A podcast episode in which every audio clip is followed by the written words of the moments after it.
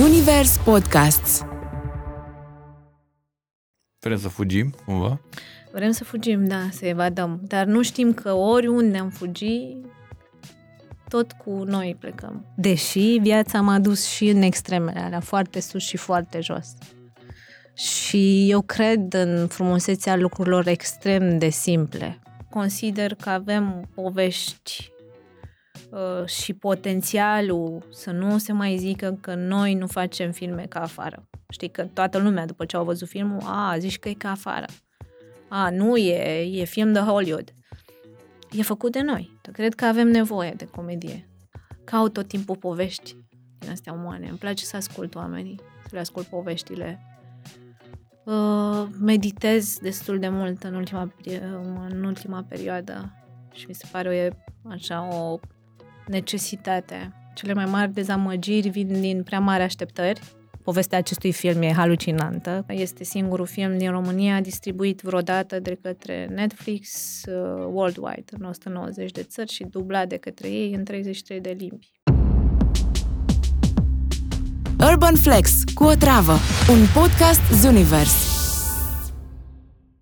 Bună ziua și bine v-am găsit uh, la un nou episod uh, de Urban Flex. O avem invitată pe Cristina Iacob. Sau Jacob? Cum ești tu? Deci Cristina Iacob sau Cristina Jacob? Sunt Cristina Iacob, sunt Cristina Jacob din facultate. Era mult mai simplu să, decât să explic la fiecare că e Jacob cu I. A fost mult mai simplu să fie Iacob din Biblie, Jacob din Biblie și a rămas așa. Ai rămas cu Biblia? Am rămas cu Biblia, slavă Domnului. Cu ceva rămânem. Ce ți aduce aminte de uh, copilăria la Galați? O, Doamne, îmi lipsește atât de mult în București și anume Dunărea. Am crescut chiar în port și vedeam în fiecare dimineață și seară Dunărea. Asta îmi lipsește foarte tare. Apa și relația cu apa și mirosul teilor, Galați e un oraș foarte poetic, de poveste, aș zice, și m-a influențat mult și, și estetic și emoțional. Ai plecat la facultate din, uh, din Galați pentru că n-ai mai, nu te-a mai influențat de mult, nu? Ah, nu, am plecat foarte devreme din, Bucure- din Galați la București. Când aveam 14 ani jumate a fost prima experiență la MTV, pentru MTV News, după care la 16 ani jumate la Prima TV ca jurnalist. Deci tu e generația MTV, că așa erau generațiile da, pe vremuri. generația da? noastră, nu? Da, da, ești mai tânăr oricum. Nu suntem de aceeași vârstă, ba da, ba da. Eu am 34, tu cât ai? E, mai mult. Bine. uh, ce, ce a fost pentru tine cel mai șocant când ai ajuns în București? Wow, în primul rând că toată lumea vorbea cu mă și bă. Și o perioadă am avut chestia asta că le spuneam, eu nu sunt mă cu tine. Mi se părea foarte, că mă jignesc, știi? Limbajul ăsta foarte um, de baltă, foarte relaxat. Dar nu era balta de la Galați, Nu era, era balta. Era mm, foarte, a fost șocant pentru mine limbajul și uh, distanța oamenilor. Faptul că mm, la noi vecinii se știau între ei și ne ajutam toți între noi. Uh, ai ulei, zahăr, tu, azi celălalt. Uh, ne trimiteau vecinii, copii fiind, să le cumpărăm diverse lucruri. Uh, Uh, trăiam așa ca într-o comunitate foarte strânsă și venind la București în care oamenii din același bloc nu se salutau unii cu alții, a fost o perioadă în care m-am simțit mm, că am crezut că nu o să mă pot adapta la distanța asta, știi, dintre oameni. Ai fost crescut întotdeauna cu respectul ăsta și cu bun simț? Ai foarte multe chestii de-astea uh, de nu știu, fiind probabil din, dintr-o educație sau din asta, te deranjează doar faptul că te deranjează bă ăsta, te, te afectează și mi se pare că e, adică și eu am crescut la fel cumva și înțeleg foarte bine. Nu mă mai deranjează, chiar m-am surprins uh, că îl, îl mai preiau și eu astăzi. Te virusează repede mediul în care trăiești. Îl observam și pe frate care a terminat și el la Londra. Când s-a întors de la Londra, cum era tot timpul îmbrăcat la costum, uh, foarte uh, englezit și nu n-a durat mai mult de 2 ani să-l văd la birou și în training. Cred că mediul în care trăiești poate să te influențeze enorm dacă îl lași. Și cre- crezi că trainingul e românesc? nu cred. Ia uite, toată America. Nu? Da. Știu că la un moment dat era o chestie când au venit, au venit trainingurile în România după Oh, anii 90 da, și era o da, nebunie era pe la modă. traininguri. Ai a fost întotdeauna uh, așa elegant-o, stilat-o așa? Așa mi se pare că ești. Adică de când te știu eu și te știu de ceva vreme. Um, cred că, da, având în vedere că m, când eram în liceu mi-au zis, mă cheamă și Ana, și îmi ziceau Ana Fiț, pentru că tot timpul modificam uh, uniforma, am făcut liceu pedagogic și era uniforma și reguli extrem de stricte. Um, a, m-a avut tot timpul așa o stare de... m- Mi-au mai zis și prieteni, uh, zici că te-ai născut la palat. Deși viața m-a dus și în extremele alea, foarte sus și foarte jos. Și eu cred în frumusețea lucrurilor extrem de simple. Și m, cred că eleganța despre asta e vorba, să poți să fii simplu. Care e momentul în care ți-l amintești când ai fost jos, foarte jos? O, Doamne, când au divorțat, divorțat părinții mei și aveam uh, 10 ani și maica mea cred că avea 28 de ani, 28 sau 27 de ani, cu doi copii, femeie singură și a început să vândă tot ce avea și am rămas fără nimic, curent, fără curent în casă, nu aveam ce mânca și așa mai departe. Și de asta, de exemplu, de la 14 ani jumătate, muncesc de atunci. Și momentul cel mai sus? Momentul cel mai sus e cel de astăzi. Ai învățat să trăiești momentul și să trăiești clipa, apropo de ce discutam și mai devreme cu zodiile alea nebune. Am învățat, da. Am învățat și m, cred că a fost un parcurs prin care am trecut în ăștia trei ani jumate la pandemie.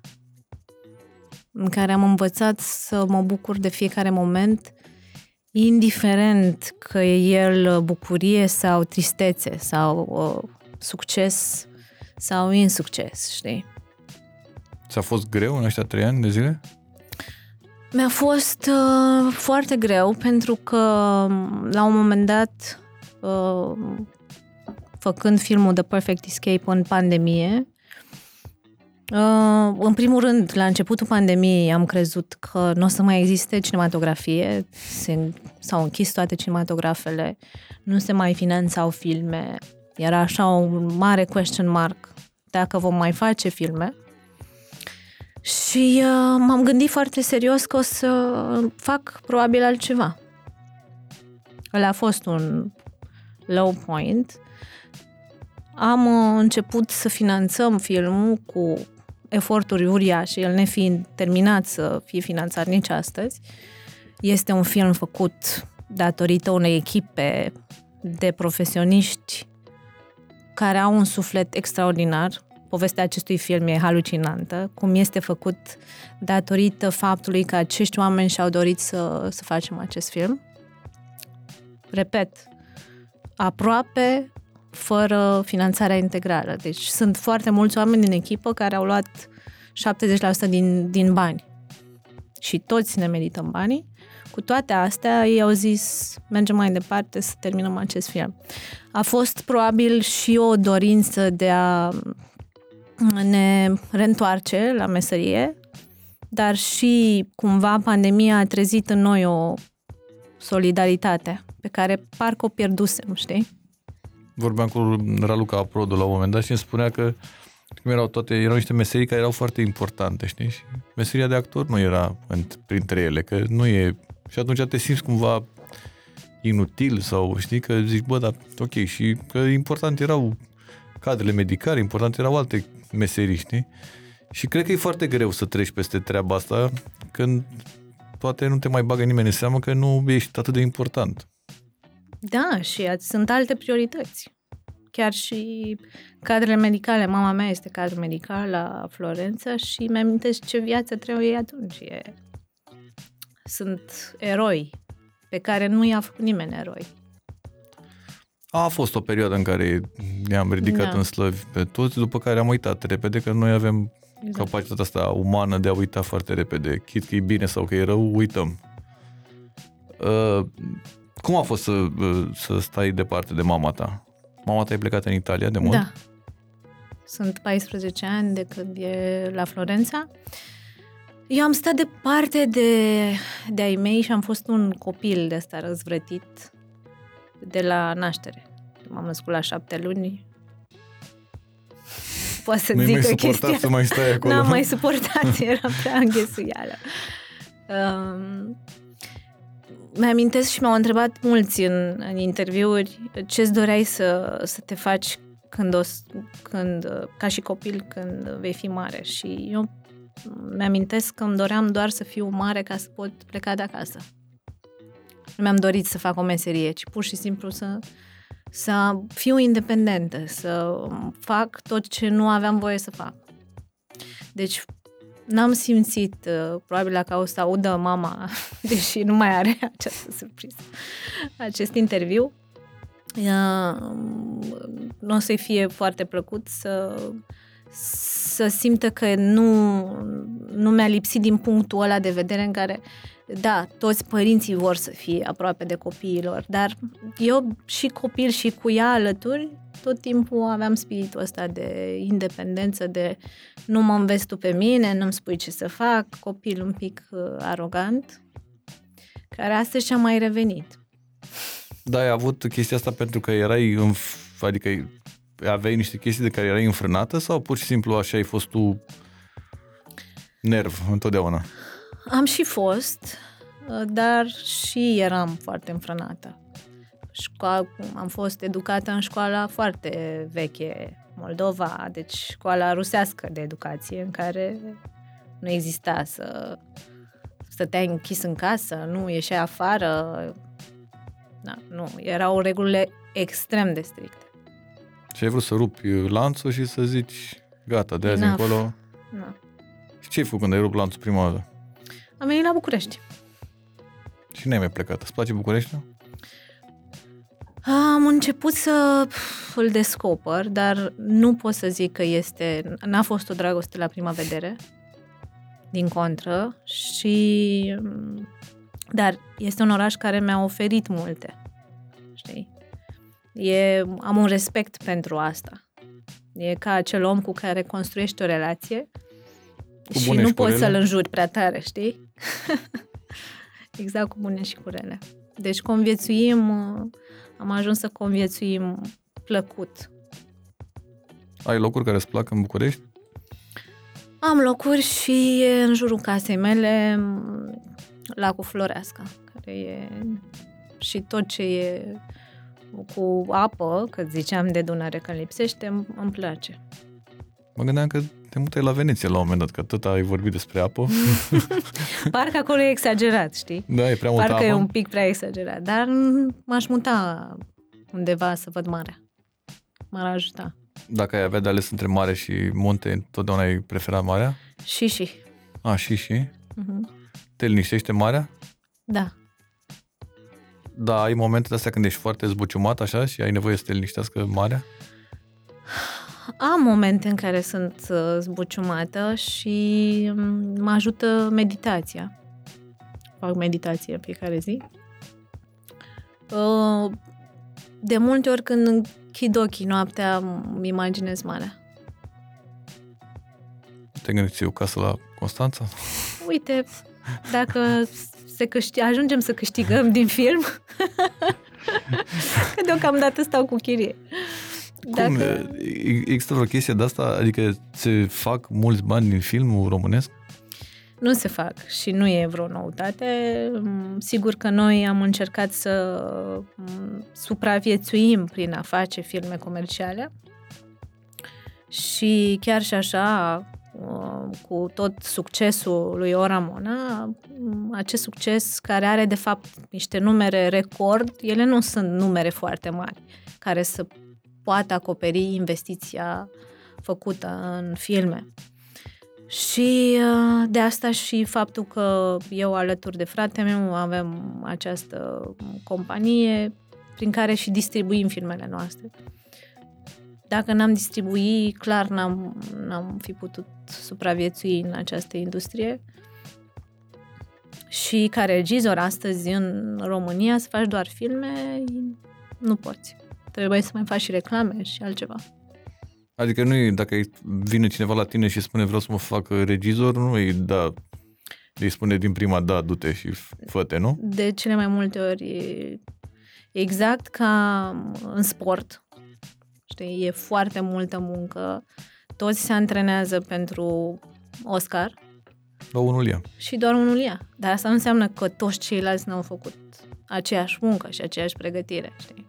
E mai greu pentru o femeie să fie regizor? Din punctul meu de vedere, care sunt femeie, nu, mi se, nu știu cum e să fii bărbat. Deci o să-ți dau un răspuns subiectiv. Faptul că suntem multitasking, poate noi ca femei e mai potrivit să jonglezi cu cele șapte arte. Pentru că ai atât de multe departamente și decizii de luat rapid, să creezi stil, să te joci cu culori, să fii mamă pentru actori, să uh, speculezi emoțional ca să aduci, o, să creezi o anumită stare, cât cred că e poate mai potrivit din punctul ăsta de vedere pentru o femeie. Dar, având în vedere că sunt atât de mulți bărbați într-o echipă, ne e la îndemână să credem că un bărbat poate să țină în frâu o echipă. De fapt, e la modă să, să mai facem încă diferența asta dintre bărbat și femeie. Nu cred că mai că ar trebui să ne mai cramponăm. Te întreb pentru că sunt foarte puține, adică nici, tu, tu, Iulia Rugină, nici nu vine în cap acum cine mai sunt. Da. Uh, fiind o meserie care ți ocupă foarte mult timp, trebuie să-ți uh, să iei niște decizii. E clar că nu poți să faci și film și să fii și mamă în același timp. Sunt 16 de ore pe zi la o filmare, îți ia uh, 5 luni uh, din ianuarie până în mai. Am pregătit și filmat uh, The Perfect Escape. După care am uh, montat un an de zile, toată postproducția 8 luni de zile ești complet acolo. Ca să fii și mamă, îți trebuie un alt gen de, de job. Sau să ai un partener care să te susțină și să poți face o pauză, știi?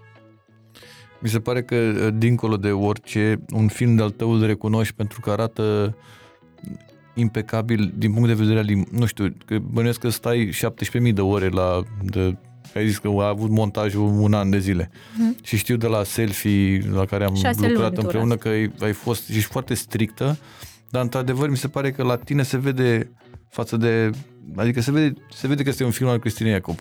Uh, arată, nu știu, impecabil imaginea și ca spre deosebire de multe filme românești care nu se aude la tine, chiar se aude totul. Uh, ești foarte perfecționistă? Ești... Din păcate. Deși e o pentru meseria asta este important și se potrivește mănușă, dar în timp am învățat că e bine să știi, să fii foarte pregătit, cum făceam eu toată pregătirea asta dintr-o frică, din frica oricărui regizor începător care e frică să eșueze și atunci se hiper-pregătește. Uh, acum am învățat că e extrem de important să te pregătești, dar după aia să lași uh, la filmare, având această încredere a pregătirii, să se creeze un imprevizibil care de cele mai multe ori devine genial. Da, ți-e greu să te asculte niște, uh, fiind femeie și regizor și așa, ți-a fost greu să te asculte oamenii? Niciodată. Niciodată. Mi s-a mai pus întrebarea asta și mm, n-am, l-am întâlnit a, a, nicio atitudine care să fie uh, nepotrivită sau I don't know why. Și cum s-a născut Selfie? Mi-aduc aminte că am văzut prima dată primul film al tău, toate că nu e primul film al tău, că primul film al tău e Poveste de dragoste, nu știe lumea Da, asta. da, da, da. Uh, cum s-a născut? Că ai făcut o chestie, ai adunat niște tineri care erau mega entuziaști pe vremea aia și ai făcut o comedie la care s-a, a fost o grămadă de... Și atunci a fost record pentru, pentru asta. O să revenim și la bă, Ramona, că și acolo trebuie să vorbim totuși, chiar dacă nu e vorba de, nu e vorba de foarte multe intrări sau ceva, totuși e foarte mult pentru România, că în România toată lumea știe, la, dacă faci 10.000 de oameni care au intrat, toată lumea zice, a, e ok, tu ai făcut 20.000 de ori mai mult. Cum s-a născut selfie? Selfie s-a născut, uh, în primul rând, pentru că observasem că e o fereastră uh, de public pentru care nu se făcea filme, și anume adolescenții. Și am zis, ok, îi simt, pentru că eram și eu foarte tânără, am trecut și eu prin viața asta de adolescent și nu există filme pentru ei. Hai să facem o comedie. Și am zis, instant, trei fete care fug înainte de bac. Povestea de la ta. Facultate. Fug de acasă. Fug de acasă. Oricum e un light motiv dacă tot te uiți la, la filme. Mi-a, mi-a observat cineva, vezi că ai un light motiv și anume fuga în filmele tale. Apropo și de Perfect da, Escape. da, da, da. Uh, da, așa a apărut filmul și am apucat de scris scenariu. N-am crezut că o să ia CNC-ul, am aplicat la debut la CNC și a luat și ne-am apucat de filmare. Filmam când a luat concursul, filmam uh, uh, poveste de dragoste și uh, am blocat filmările, am înghețat filmările ca să mă apuc de selfie. Poveste pentru că de, luase drag... la debut. Poveste de dragoste e, e primul tău film? Uh, Primul, nu? Da, primul meu film filmat. Cu Dragoș Bucur și Luca Produ, Mimi Brănescu, mi-aduc aminte, parcă? Da, la Luca uh, Mirela Oprișor. Mirela Oprișor, de s-a făcut în familie filmul, nu? exact. Duc Darie, Dumnezeu să-l odihnească. Și la Brașov era tot acțiunea, mi-aduc aminte, nu? Da, chiar de curând mi-a scris cineva. Unde este strada aia? Că m-am... Noi suntem din Brașov și am bătut pariu cu soțul meu că e, nu e în Brașov și e filmat în altă parte. Și era la Buftea filmat. E, a pierdut. A pierdut soțul, nu bănuiesc, că întotdeauna. nu știu Femeia care, are dreptate. cu era pariu, dar da. După succesul lui Selfie, te-ai gândit imediat că ar trebui să faci un selfie 2? Uh, nu m-am gândit imediat, ci faptul că am primit nenumărate mesaje și entuziasmul creat pe primul selfie uh, ne-a făcut să producem pe al doilea, care a avut și mai mare succes. Da. Cum i-ai găsit pe tineri entuziaști? uh, Printr-un uriaș Vlad. casting. Da? Da, uriaș casting. Pe Se care pare că am toți erau făcut. foarte buni acolo în filmul ăla. Da, sunt buni copiii, chiar au fost foarte buni și a fost o mare provocare să mă antrenez și non-actori, pentru că există și Flavia atunci avea, abia împlinise 18 ani, um, Sally la fel. Da. Și erau și actori care erau cunoscuți cumva, bine, Răzvan mult mai cunoscuți după ce Vasilescu, care era consacrat și este.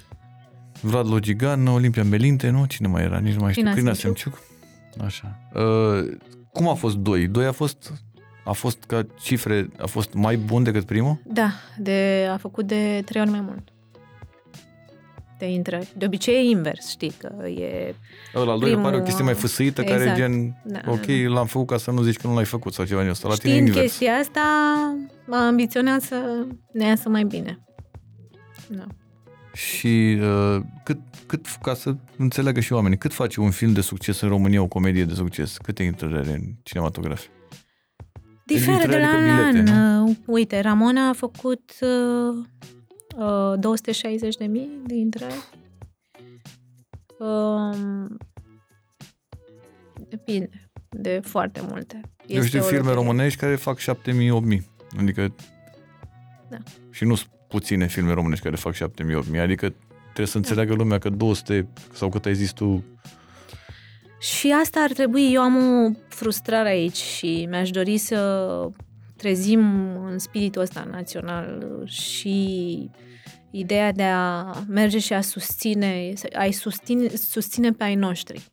Pentru că, uite, exemplul Poloniei tot timpul dau. Ai lor merg în primul rând la producțiile locale și abia după aia merg la, la producții americane. La noi, a, e românesc. Păi, e al nostru. Nu întâi ar trebui să mergem și să-i susținem pe ai noștri? Apropo că mă întrebai de ce m-a șocat în București, știi? Încă mă șochează atitudinea asta, știi? În care, măi, e al nostru.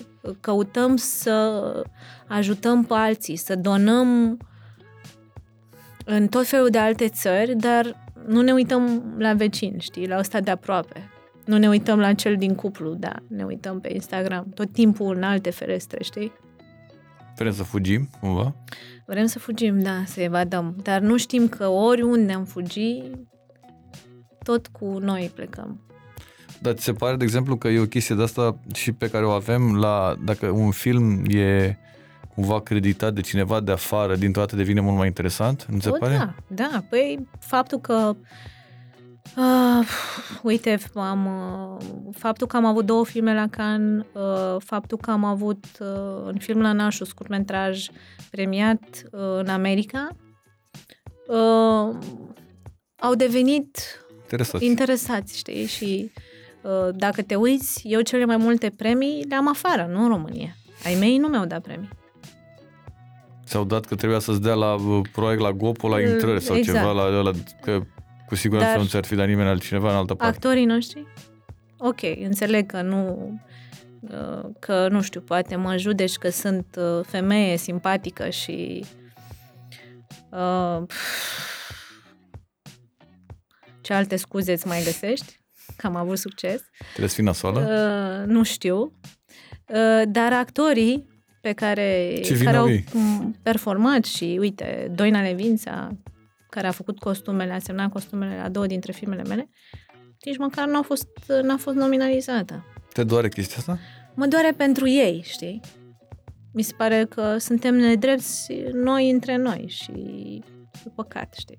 Da, ți se pare că în industria asta e o uh, chestie de asta de mega ruptă de bisericuțe și bisericuțe și ăla e cu ăla, ăla e cu ăla, ăla e cu ăla, mai mult decât în alte... Sunt și afară bisericuțele astea, sunt normale. E normal să avem preferințe, să ne facem prietenii, dar cred că sunt cu o limită pe afară. Dacă uite-te și la Oscar. Le facem cu o limită, adică nu putem să ignorăm, să ignorăm pe, pe artiști, știi? Ți se pare că tu ești ignorată? Nu, că e greu să mă ignor, Asta zic, adică da. dar... um, da, te simți cumva Dar din, simt- altă, din alt film față de ei? Nu, nici măcar nu mă separ. Simt doar uh, o, o chestie generală la noi românii pe care ar trebui să o trezim. O, o, un naționalism, nu doar în meseria asta, nu doar în artă. Mm, Știu, de exemplu, Gorzo. Gorzo, mare nostru pictor, este celebru în America și nu știe nimeni de el la noi. Sunt în artiști de genul ăsta. Și ar trebui noi să ne trezim mândria asta, care la un moment dat era. Era în sport mai ales și s-a pierdut, s-a rătăcit undeva. Aș vrea să ni se pare din nou cool să-i susținem pe ai noștri. Dar nu ți se pare că eu avem chestia asta doar dacă cineva se ia de ceva de-al nostru? Adică nu e nicio chestie de asta să-ți vină de la sine, știi? Să, dacă tu îi spui unuia am fost și am văzut 10 filme românești bune sau ceva din ăsta, hmm, pare așa... Eu, de exemplu, când aud, când zic asta cu am văzut film românesc sau nu știu ce, toată lumea zice, ai mă, film românesc, adică pare cumva că ai pierdut timpul sau ceva din ăsta. Eu știu ce spui tu, că Și se de ce? întâmplă... știu că se întâmplă în tot felul de țări și prin Franța și prin astea în care sunt încurajate și sunt cinematografe în care sunt susținute filmele din Franța. Exact. Și se întâmplă treaba asta. Ai dat exemplu Polonia. Polonia e peste noi, de, da. Da, Aici. da, și aici. Bine, da, ei au mai avut un pic de noroc față de noi, cumva.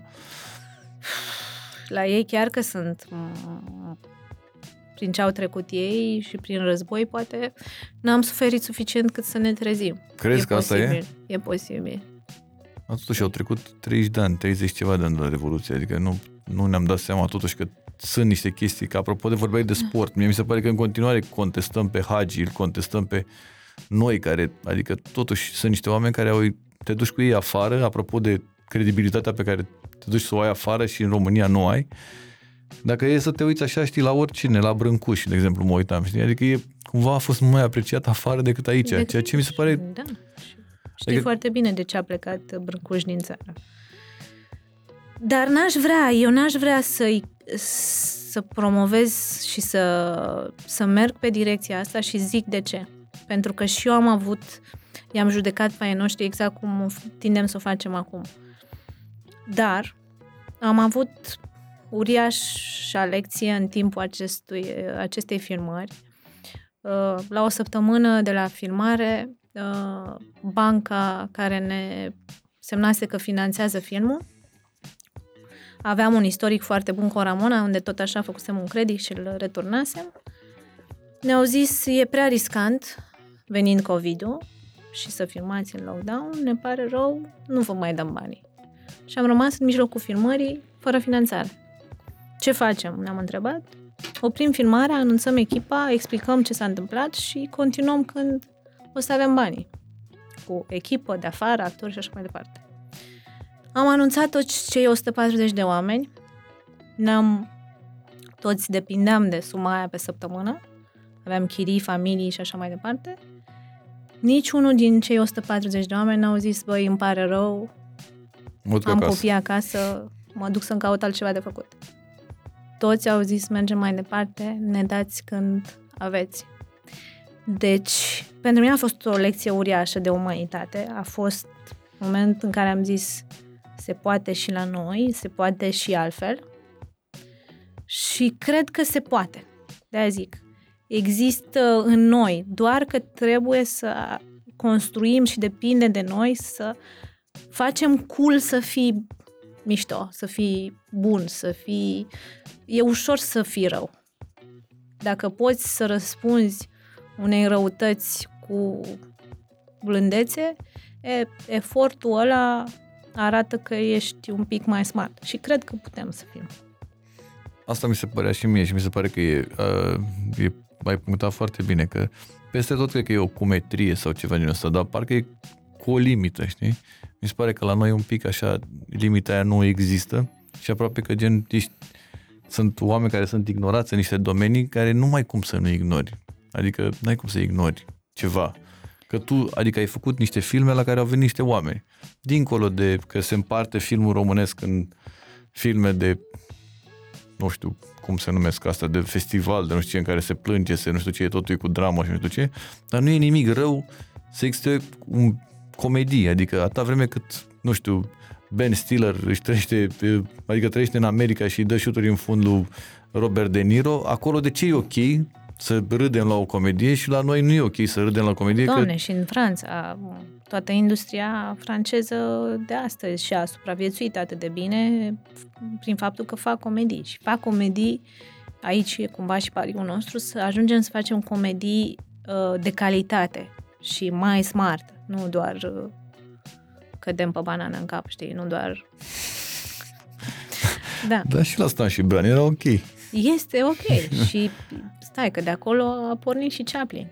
Da, și probabil că și de vorbeai de Franța lui de femeie, adică puteai să râzi la, și la uh, alunecat-o pe coajă de banană. A face comedie nu e non-egal cu a face artă. Din contră, poate. Dar pare chestia asta că e comedie, e o chestie de asta ceva E mai foarte light. ușor, așa, nu? Așa pare. Poate fi dus și, uite, acum în România s-au creat mai multe genuri de comedie. E prea multă comedie acum? Nu cred că există prea multă. Cred că avem nevoie de comedie. Cred că avem nevoie. Cred că te ajută, ajută chestia asta, că există mult mai multe filme. Tu, când ai făcut selfie, nu prea exista nu prea exista film de comedie, sau nu mi-aduc aminte, habar n-am, nu știu exact, aveai reperul Garcea și Oltenii, de Garcea și Oltenii undeva în neolitic, așa. Uh-huh. Poate filantropica, poate fi o numit o comedioară sau ceva în genul ăsta, dar nu mi-aduc aminte să fi fost vreo comedioară de asta pe vremea aia sau în vremea aia.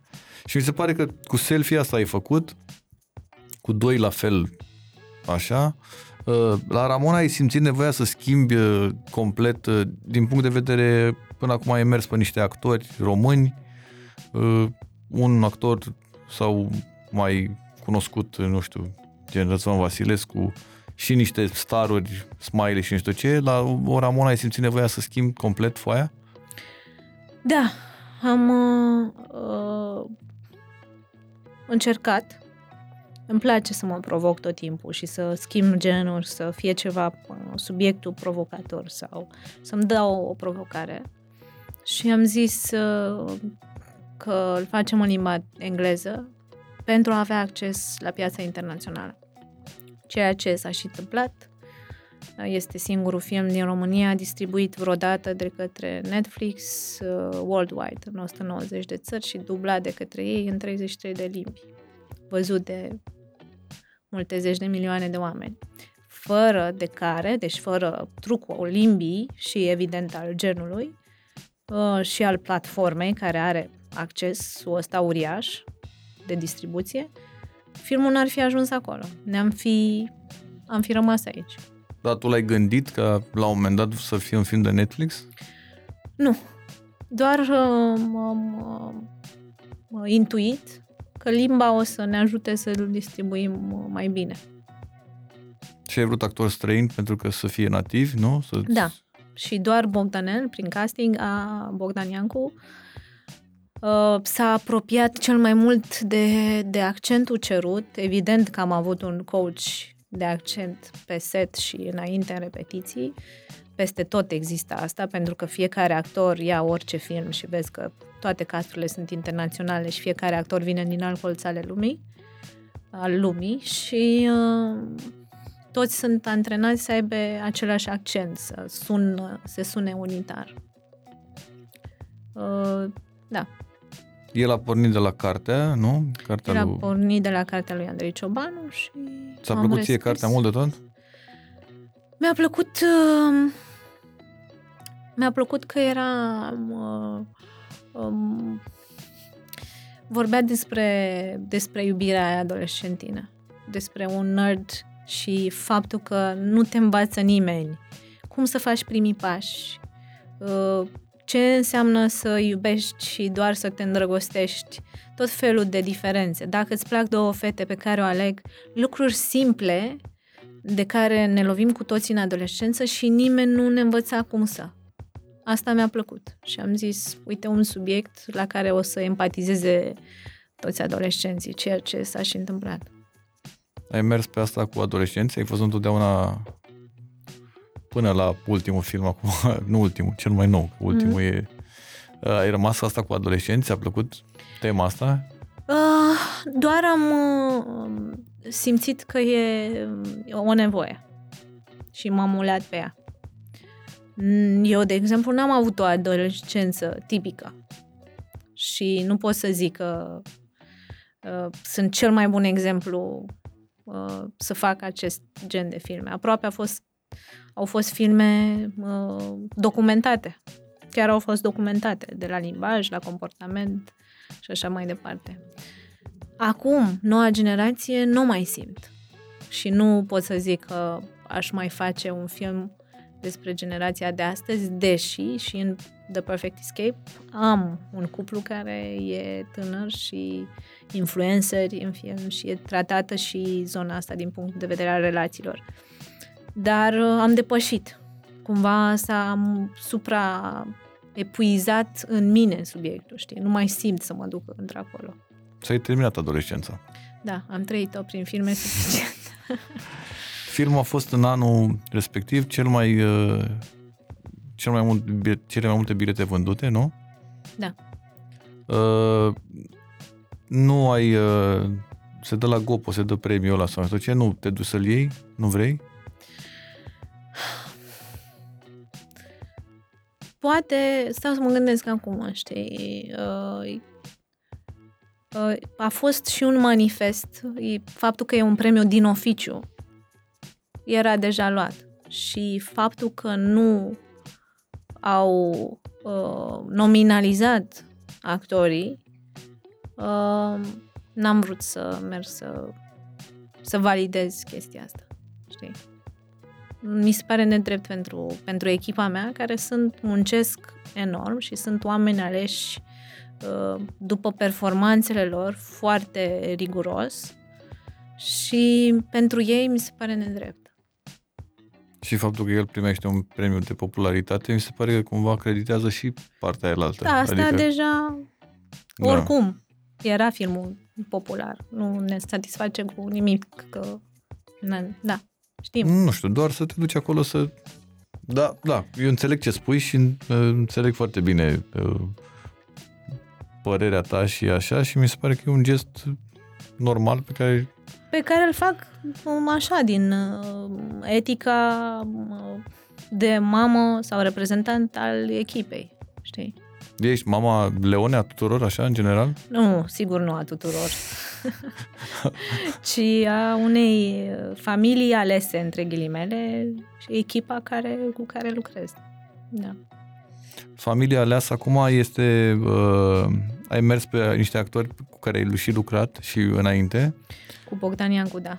Ai mers pe același, Și- aceeași, uh, tot așa, film în engleză, dar nu mai despre, nu despre adolescenți. Te-ai dus un pic mai sus acum? Mult mai sus. Mult mai sus, avem da. hipioți, avem uh, uh, generații foarte diferite, Îl avem pe domnul cu ochelari care e mai la 40, doua, 50. treia, patra tinerețe, a treia, a doua, da. Și așa. la 60 cuplu de... Și la 60 cublu care e cel mai forță dintre toți. Exact. Că acolo e puterea, da.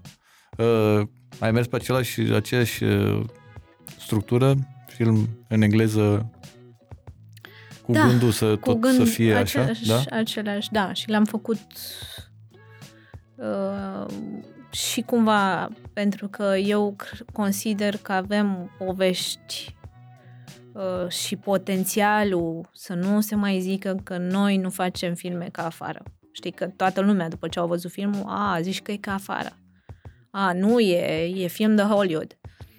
E făcut de noi. Deci putem și noi. Da, aceea senzație am avut-o și la Ramona. Mi se pare că e un film care arată ca un film de afară, fără niciun fel de problemă. Fiind făcut dinăuntru.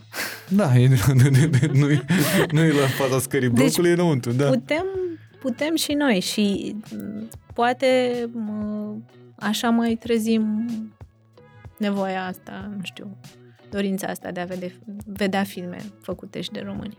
Dar te-a ambiționat faptul ăsta că gen, probabil că nu ar fi crezut unii că ai putea să faci un film care să fie ca, arate ca afară? Nu, nici nu mi-am pus problema vreodată. Pentru că eu așa le văd. Dacă mă pui să fac un film ca, nu știu, ca Puiuci sau alți colegi de-ai mei, nu știu să le fac așa. Pentru că nu, nu văd, nu le văd așa, știi? Ei au trăit în comunism, au crescut diferit. Eu am crescut cu filmele de, pe, de acțiune, casetele închiriate, filmele americane și franțuzești și e clar că m-au influențat vizual, știi? Ce filme ai văzut, te-au influențat atunci pe casetă? Mai ții minte? Van Damme mi-a venit, Ah, nu, da. Era nebunie. Robocop, uh, Nine Weeks and a Half, care nu era chiar un film pentru copii și pe care l-am văzut și revăzut uh, preadolescența. Și se vede în filmele mele. Da, da, da, chestia da, asta, da, nu? da, se vede. da. Mergeai cu buletinul și îl închiriai caseta sau ai tăi? Ai mei, cu mama, Da. da. da și ea închiria și mai luam casete și de alea de care n-aveam voie. Ai mai prins și varianta de aia cu ele mai închise la culoare așa? Da, Că erau unele mai blurate, mai ceva. exact. Și ce făceai când? Da, Știu că erau filmele alea romantice unde erau cu vârsta, știi? Mhm. Și când le alegeam, le puneam la pachet pe toate. Luam și alea care n-aveam voie să le iau și faptul că era mama, nu se întreba nimeni. Nici ea, că nu își dădea seama că puneam la pachet și A, și la un moment dat când prindeai un loc, te uitai la cu frate, da, ne Da? uitam la... Emanuel sau ce era? Nu știu. Uite și, da, Bertolucci, am crescut cu filmele lui. Ți-a plăcut ceva, vreun, uh, vreun regizor mult de tot? Când erai mai tânăr sau acum? Sau... Bertolucci, da, am fost uh, și sunt fanul lui și ulterior am descoperit chimia asta dintre Bertolucci și Storaro, uh, diopiu cameramanului.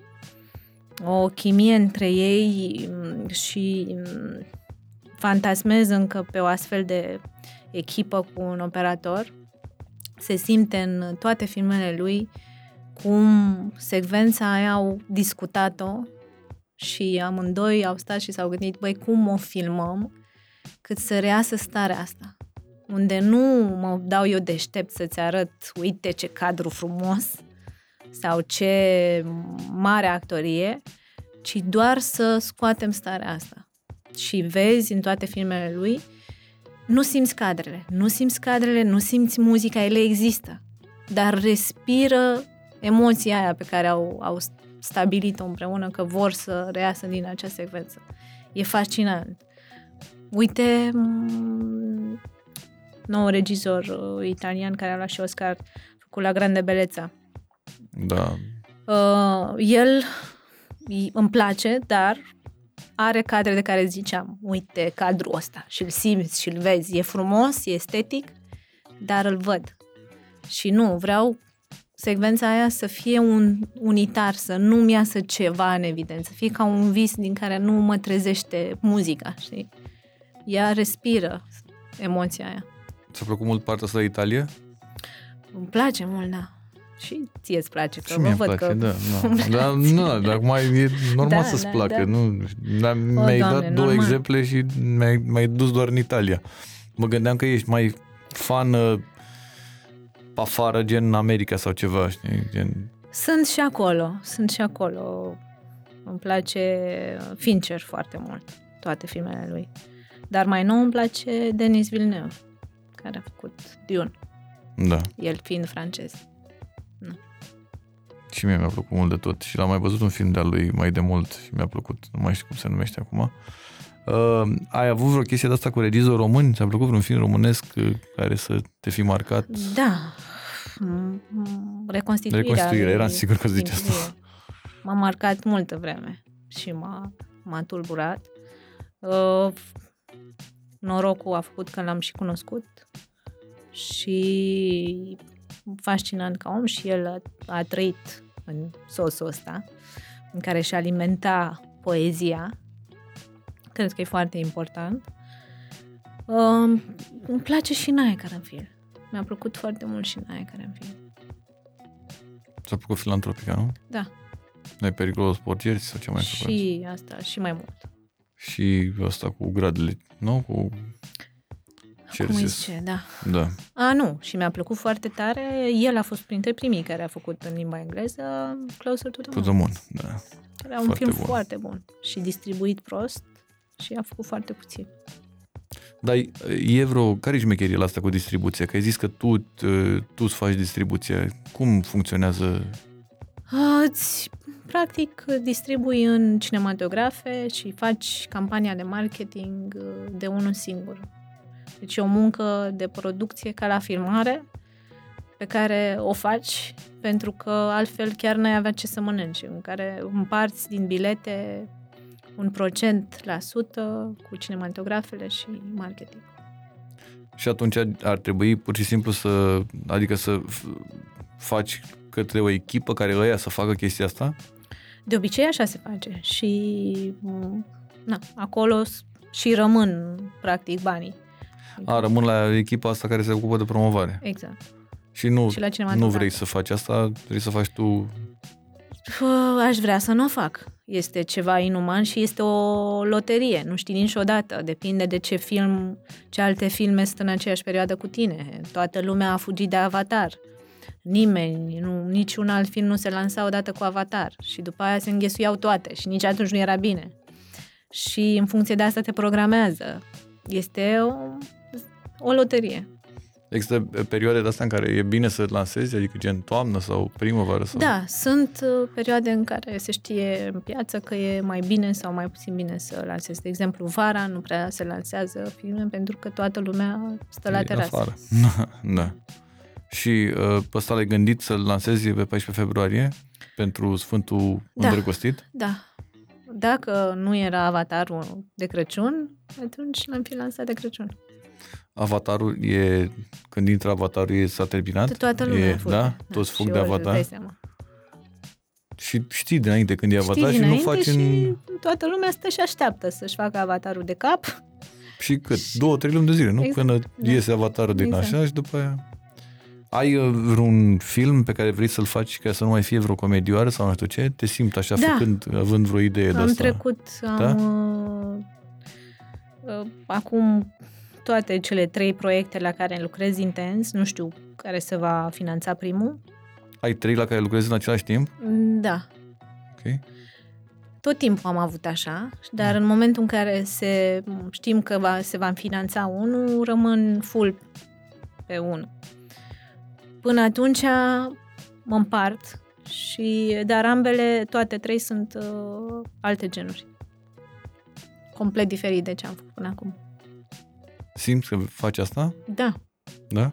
cred că e, ar trebui noi regizorii să ne, ne să încercăm mai multe genuri, mai multe stiluri. Să vedem unde ne e locul de fapt, știi? Crezi că nu e locul tău aici? Aba da! Am, îmi place comedia, abia am început să o simt. Cu siguranță mă voi mai întoarce, nu zic niciodată nu. Dar simt că faptul că am ajuns la momentul ăla când prea încep să-mi creez un stil, că ar trebui să încerc și altceva. Știi?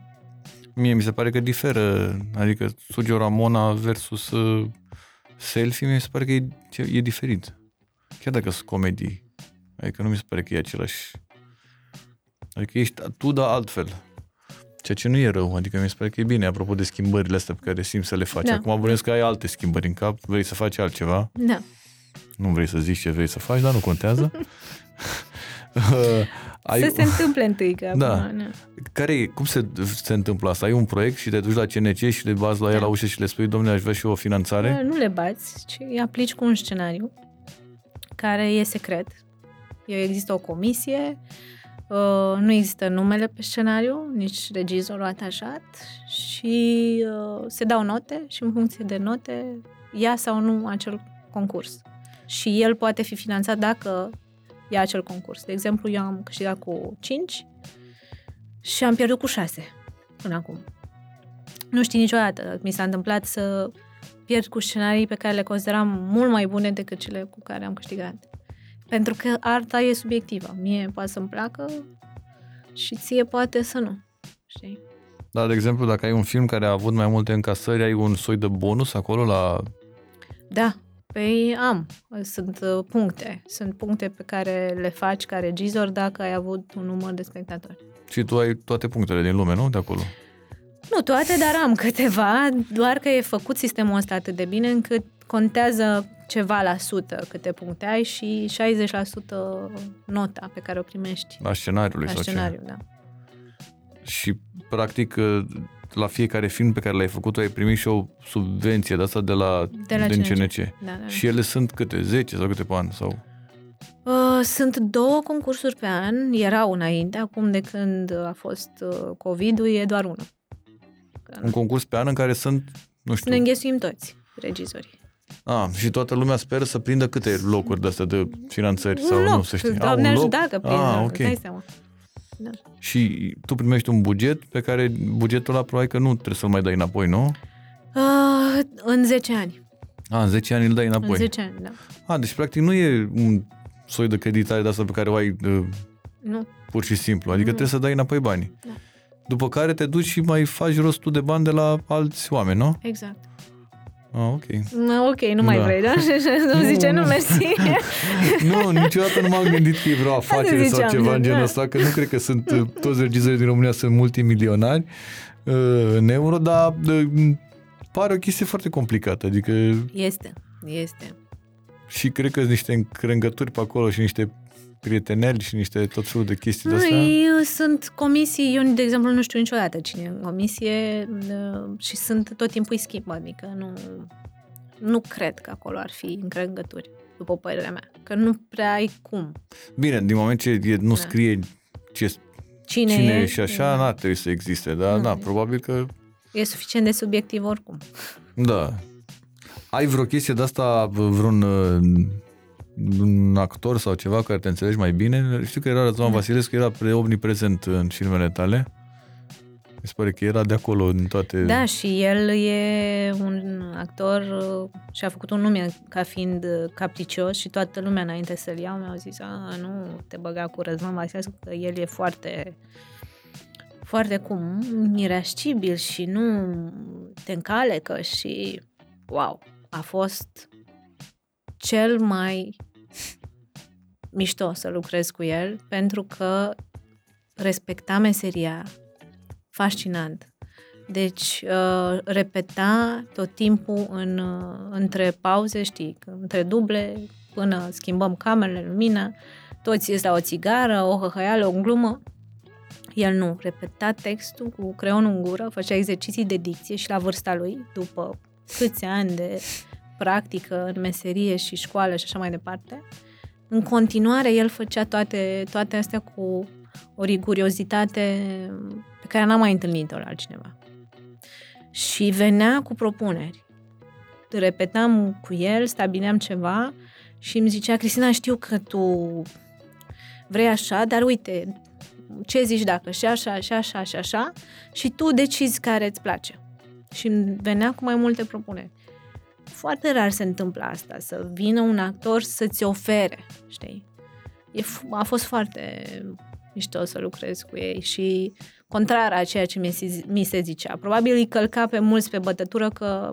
Și ei la rândul lor călcau pe el pe bătătură, probabil. Sau... Da, dar eu am principiul ăsta că nu mă deranjează caracterul tău atâta timp cât ești un geniu.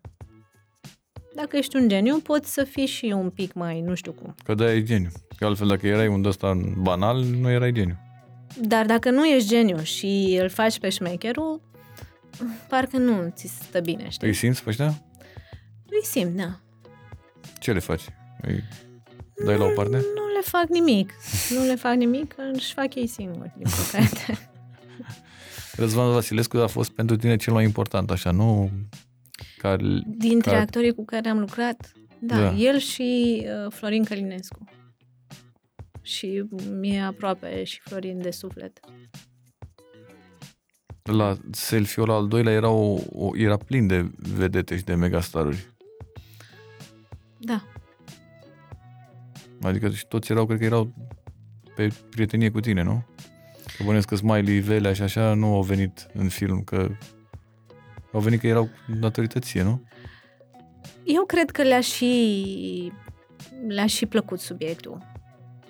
Sunt sigur de asta. Adică, na, cred că indiferent uh, că îți dă un telefon sârbu la vremea aia, fiind producător al acestor două filme, uh, că îți dă el telefon să vii sau nu, uh, dacă îți place, vii, dacă nu, nu. Găsești un motiv să nu vii, știi?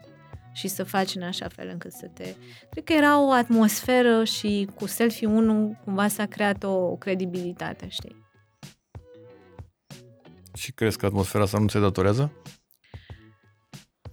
Se datorează, evident. Mai vorbit doar despre și... un telefon care venea. Nu, cred că mai era și altceva mai important. Evident, că sunt mulți care zic da, bine, că Cristina a avut susținerea lui Adrian Sârbu și uh, de asta succesul.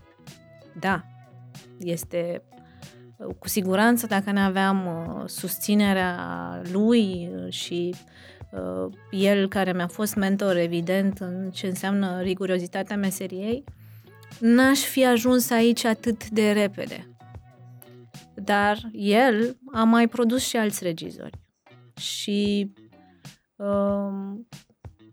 cred că e foarte important cu un tot, știi? Nu putem unii fără alții, dar cred că e important această echipă și cred că e foarte important să ai și pe cineva care să te ajute. Dar dacă tu nu vrei și nu poți, el nu poate să facă munca în locul tău. Da, te-a durut vreodată că ai auzit chestia asta, că da mă, ai așa și că a ajutat-o? Durut e mult spus pentru că îmi dau seama că fiecare spune în funcție de filtrul lui. Și mi se pare că suntem exact cum am fi, am fi noi dacă am fi în locul ăla. Da, pentru că e simplu să zici, e la îndemână și plus că ai văzut asta într-o lume în care trăim. Și e foarte la, e ușor să-ți găsești scuza asta, în loc să zici, băi, Dacă a fost cu un, cineva care are posibilitate și un bine că a luat din uh, knowledge-ul ăla și nu uh, și din posibilitatea lui de a face și a produce în loc să-și cumpere genți sau să, nu știu, vile sau altceva și am făcut niște filme pentru, pentru oameni. Că, sigur, e mult mai greu să te gândești invers decât ceea ce vedem zi de zi. Dar nu mă, nu mă cramponez pentru că îmi dau seama de unde vine, știi, genul ăsta de, de gândire.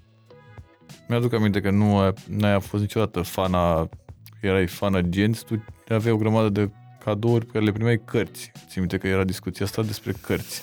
Deci mi se părea, stai mă, că cărți? Adică ok, am înțeles, dar da, e, oricum în general e foarte ușor să, ne, să găsești o explicație pentru ceva. A, ăsta e făcut de da, cu siguranță a ajutat-o și L-a nu știu ajutat ce. pe ce. E clar că... E cea mai simplă variantă. Uh, e clar că avem nevoie unii de alții. Și în momentul în care zici că nu, ceva e acolo, e, e wrong. Un film, e un puzzle la care ai o întreagă echipă și fără, dacă unul scârție, se simte. Știi? E o co-creație. Cum e când vine mama ta la premierele filmelor tale? Chiar mă amuzam, uh, vorbeam cu frate mult despre chestia asta, că știi secvența de sex din film. Uh, La Ramona am avut premieră la Galați cu rude și așa și era și mai de ochiat și dai seama, bătrâni, bunici și alt gen de rude care nu au văzut filme de astea extrem de... Nici nu i-am întrebat ce... Sunt nu deschis cutia Având în Pandorei. vedere că eu cu maica mea n-am vorbit niciodată despre sex. Era ceva, subiectul era un tabu complet și eu să fac filme care vorbesc, tratează subiectul ăsta foarte relaxat. Cred că pentru ei a fost un, un șoc. Da. Dar mie îmi place să fac chestia asta. Îmi place să stârnesc. Da, ți-a zis vreodată? Mai câte ceva despre asta? Nu mi-a zis nimic, dar ea, uh, eu când eram copil, de când eram copil, făceam tot felul de glume de ochiate și la masă și îmi spunea tot timpul că eu nu te-am educat așa, poți să faci glumele astea și de unde sunt. Nu știu să zic de unde veneau. E un paradox și pentru mine. Anturaj, Da. probabil, nu sau ce? Nu știu, Sau veneau de la tine, pur și simplu. Cred că, da, sau poate de la bunica mea care ne-a crescut, care avea un limbaj ăsta moldovenesc și un sarcasm și un umor uh, specific. Cum e relația cu fratele tău? Ah, este um, o relație foarte, foarte frumoasă, pentru care sunt extrem de rec- recunoscătoare. Um, el produce, um, produce filmele de, um, de la Selfie 69 încoace. Um, mi se pare că el e cel mai matur dintre noi doi, Da? da? deși el e mai tânăr. Um, e o binecuvântare pentru că să ai pe cineva din familie în care poți să ai încredere e, e mare lucru. Și e mare lucru să poți să treci prin ups and downs cu oameni care îți sunt aproape, știi? Pentru că de multe ori când treci cu străini prin ups and downs, se pot produce rupturi. Și între noi au existat de foarte multe ori conflicte, certuri, dar faptul că suntem familie, suntem obligați să ne vedem a doua zi și să Oi, găsim la zero. Soluție. o soluție să mergem mai departe. Ți s-a întâmplat uh, de mai multe ori să fii dezamăgită de oameni? Mi s-a întâmplat până m-am uh, vindecat de chestia asta. Pentru că, vorba aia, cele mai mari dezamăgiri vin din prea mari așteptări. În momentul în care am uh, înțeles că celălalt e diferit de mine și să nu mai am așteptarea ca el să reacționeze sau să acționeze precum mi-aș dori eu, uh, s-a relaxat această dezamăgire. Da. Ai avut uh, chestia asta cu... Adică ai, în timp, așa ai crescut, ai evoluat și te-ai uh, educat? Ca noi toți. Da? Ca noi toți. Nu, că mă nu gândeam m-am că ai născut fost... uh, uh, învățată, cred. Și um, cred că e important să treci prin, prin viața așa din, din plin. Oricâte teorii am învățat, oricâte cărți am citit, nu poți să le, să le asimilezi lecțiile decât atunci când treci prin ele. La seriale te uiți? Foarte puțin. Am mulți prieteni care îmi recomandă tot felul de seriale pentru că nu prea apuc. În momentul când filmez sunt cu filmul ăla, când editez, stau 8 ore în fața unui ecran și nu-ți mai vine să te uiți și abia între pauzele dintre filme mai apuc să văd ceva. Ai vreun serial la care te-ai uitat, ți-a plăcut? Nu trebuie să fie, Ba că da. nici eu nu sunt cu zil M-am la... uitat la Euforia, mi-a plăcut foarte mult, la Queen's Ga- Gambit, care mi-a plăcut foarte mult. Uh, m-am bucurat că am făcut Ramona înainte de Euforia, pentru că mi s-a părut atât de bun Euforia că m-aș fi frustrat să fi făcut ei înaintea mea. Foarte bun. Um, da, și în rest filme. La teatru mergi? Merg, Că avea o perioadă când Da. mergeai. merg și am fost de curând. Ești fan Mirela Oprișor și Uh, Eu sunt, sunt, ca, adică- sunt, da, sunt, uh, s- sunt câțiva actori ai noștri chiar foarte buni. și mie mi se pare absolut genial. Dacă ar juca mai des, da. Nu? Ți se pare că da, e este. Este un scriitor foarte bun și, și un actor. și un foarte actor foarte bun, da. Și ea e actriță foarte bună. bun. Da. Uh, ce deletniciri mai ai pe lângă orele pe care ți le petreci în fața calculatorului sau ce montezi acolo și remontezi? Te duci până în cârcium, până... Mă duc prin cârciumi, da. Îmi place mult să călătoresc și să descoper locuri noi. Um, muzica îmi place foarte mult și mă inspiră mult. Caut tot timpul povești din astea umane. Îmi place să ascult oamenii, să le ascult poveștile. Uh, meditez destul de mult în ultima, în ultima perioadă și mi se pare o, e așa o necesitate. E bun asta cu... Că în general oamenii vor să fie ascultați. Nu prea vrea nimeni să asculte. Știi?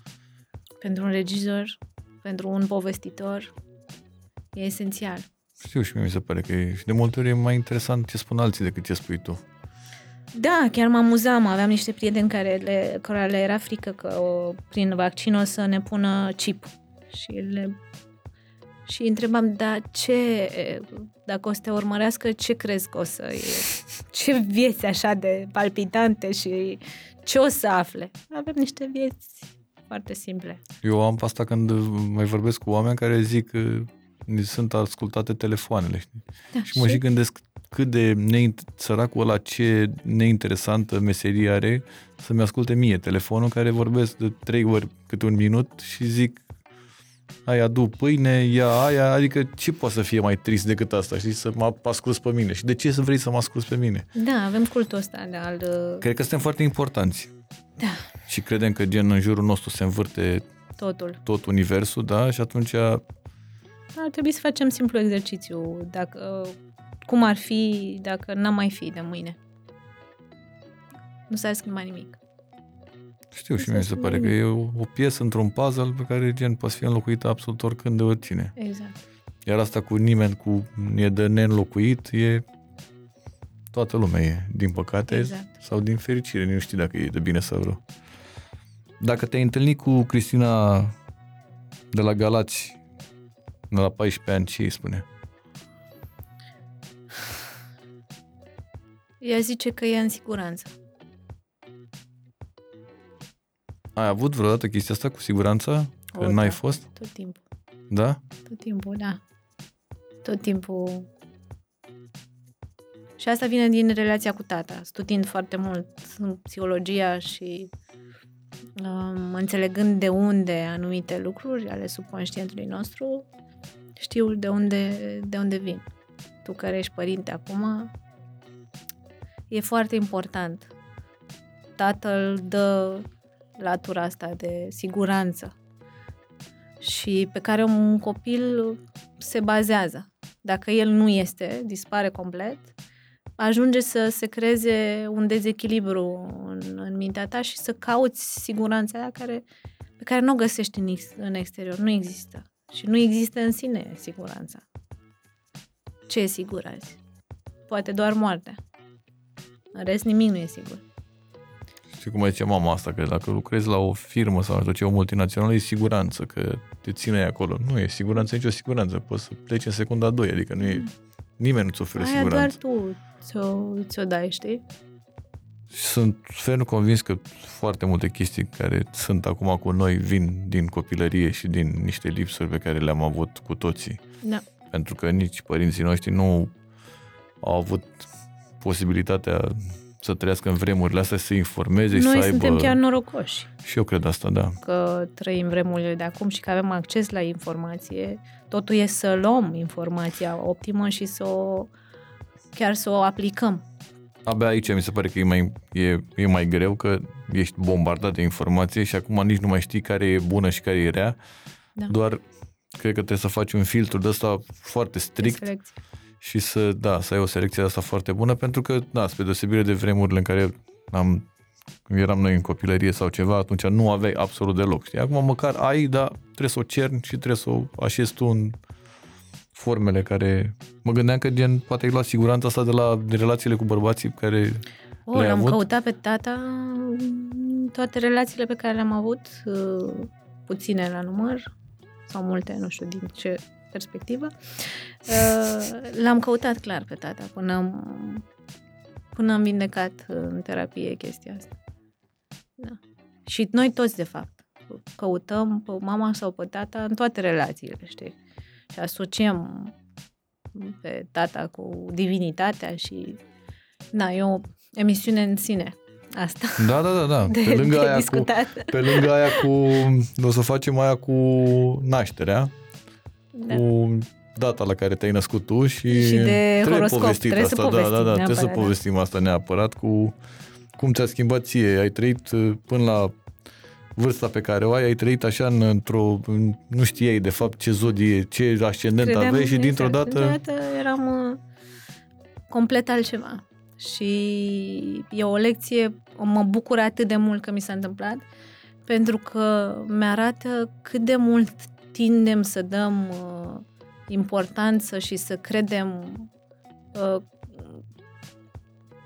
nevoia asta de a ne spune alții cine suntem, de fapt, știi? Când noi ar trebui să știm cine suntem. Și cumva ar trebui să uităm tot ce ni s-a zis despre noi că suntem în fiecare zi. Și să te lași să descoperi și să te lași să simți, să-ți asculți intuiția, să vezi ce e despre tine și ce nu. Știi, nu să te pun într-o cutie, știi, că vorbeam, ești rac, că ești rac, e clar, ești familist. Și atunci Da. te conformezi. Mi s-a zis că sunt familist, să devin, nu? Corect. Păi mai devreme sau mai târziu toți ajung gen familiști, nu? Adică sunt niște chestii de astea care sunt... Bine, cred că e o chestie de asta de te... și nevoia de a să aparții unui grup sau ceva din ăsta. Bă, Noi suntem raci, suntem nu știu cum. Cu toate că suntem Alcoolici anonimi. atât de diferiți, da, suntem atât de diferiți, adică cum putem toți să ne punem și la aici e aceeași oală? magia, vezi că ai- în sistemul încearcă să ne pună în chestia asta în care să fim la fel. Nu suntem la fel și asta e frumusețea. Tocmai asta e de bine, dacă Da. nu suntem la fel. Era, Altfel e, ar fi un iad să fim și eu și tu la fel. Da. De ce ai vrea să fie încă atâția la fel ca Ar fi tine? plictisitor.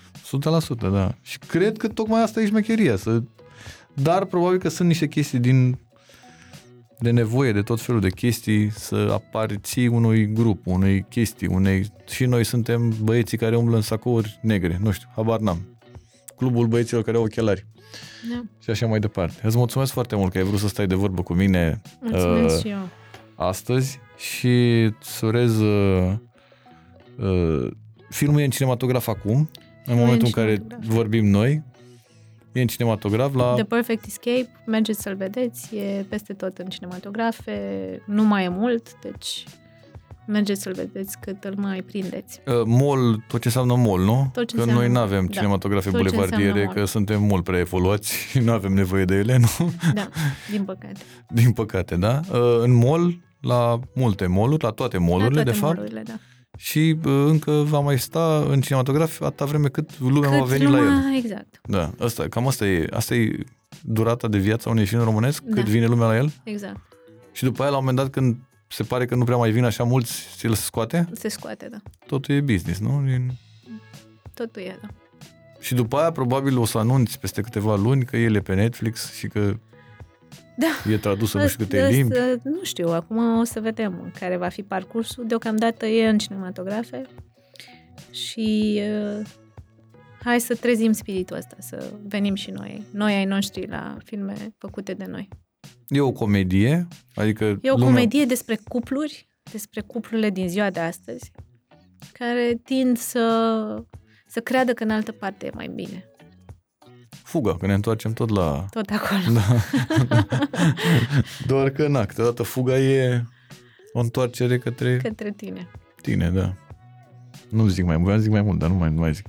Uh, îți mulțumesc, îți urez multă baftă cu filmul și cu cele trei proiecte la care lucrezi și sper să fie pe Netflix, Doamne ajută. să mai vadă niște oameni, pentru că aveam discuția asta la Selfie 69 în secunda în care a apărut la cinematograf, erau o grămadă de oameni care trimiteau mesaje și spuneau, dar când apare pe net gratis?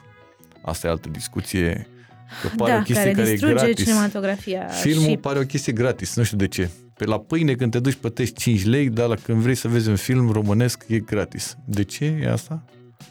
Nu știu. Da, n-ai aflat răspunsul la...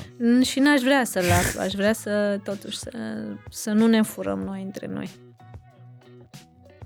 Da, și eu aș vrea. Mai ales că când suntem noi furați, Nu ne țipăm place. tare Da, și nu ne puternic, că da, și nu ne și place. repet, e un film făcut cu toată solidaritatea unor oameni care au muncit și își merită banii înapoi. That's all. Aproape că e același discurs ca la, uh, ca la uh, când vorbeam mai devreme despre Gopo, că de fapt tu e, nu e despre tine, e despre oamenii aia și că cumva îți pare mai mult rău de oamenii aia că nu a venit atâta lume să-i vadă cât de tine. Da, eu sunt o interfață, sunt un om împrumutat, așa, uh, regizorul. Dar e o întreagă echipă, repet, nu e regizorul, e unul care trebuie să decidă și dă tonul și stilul. Dar e o, o întreagă echipă în spate.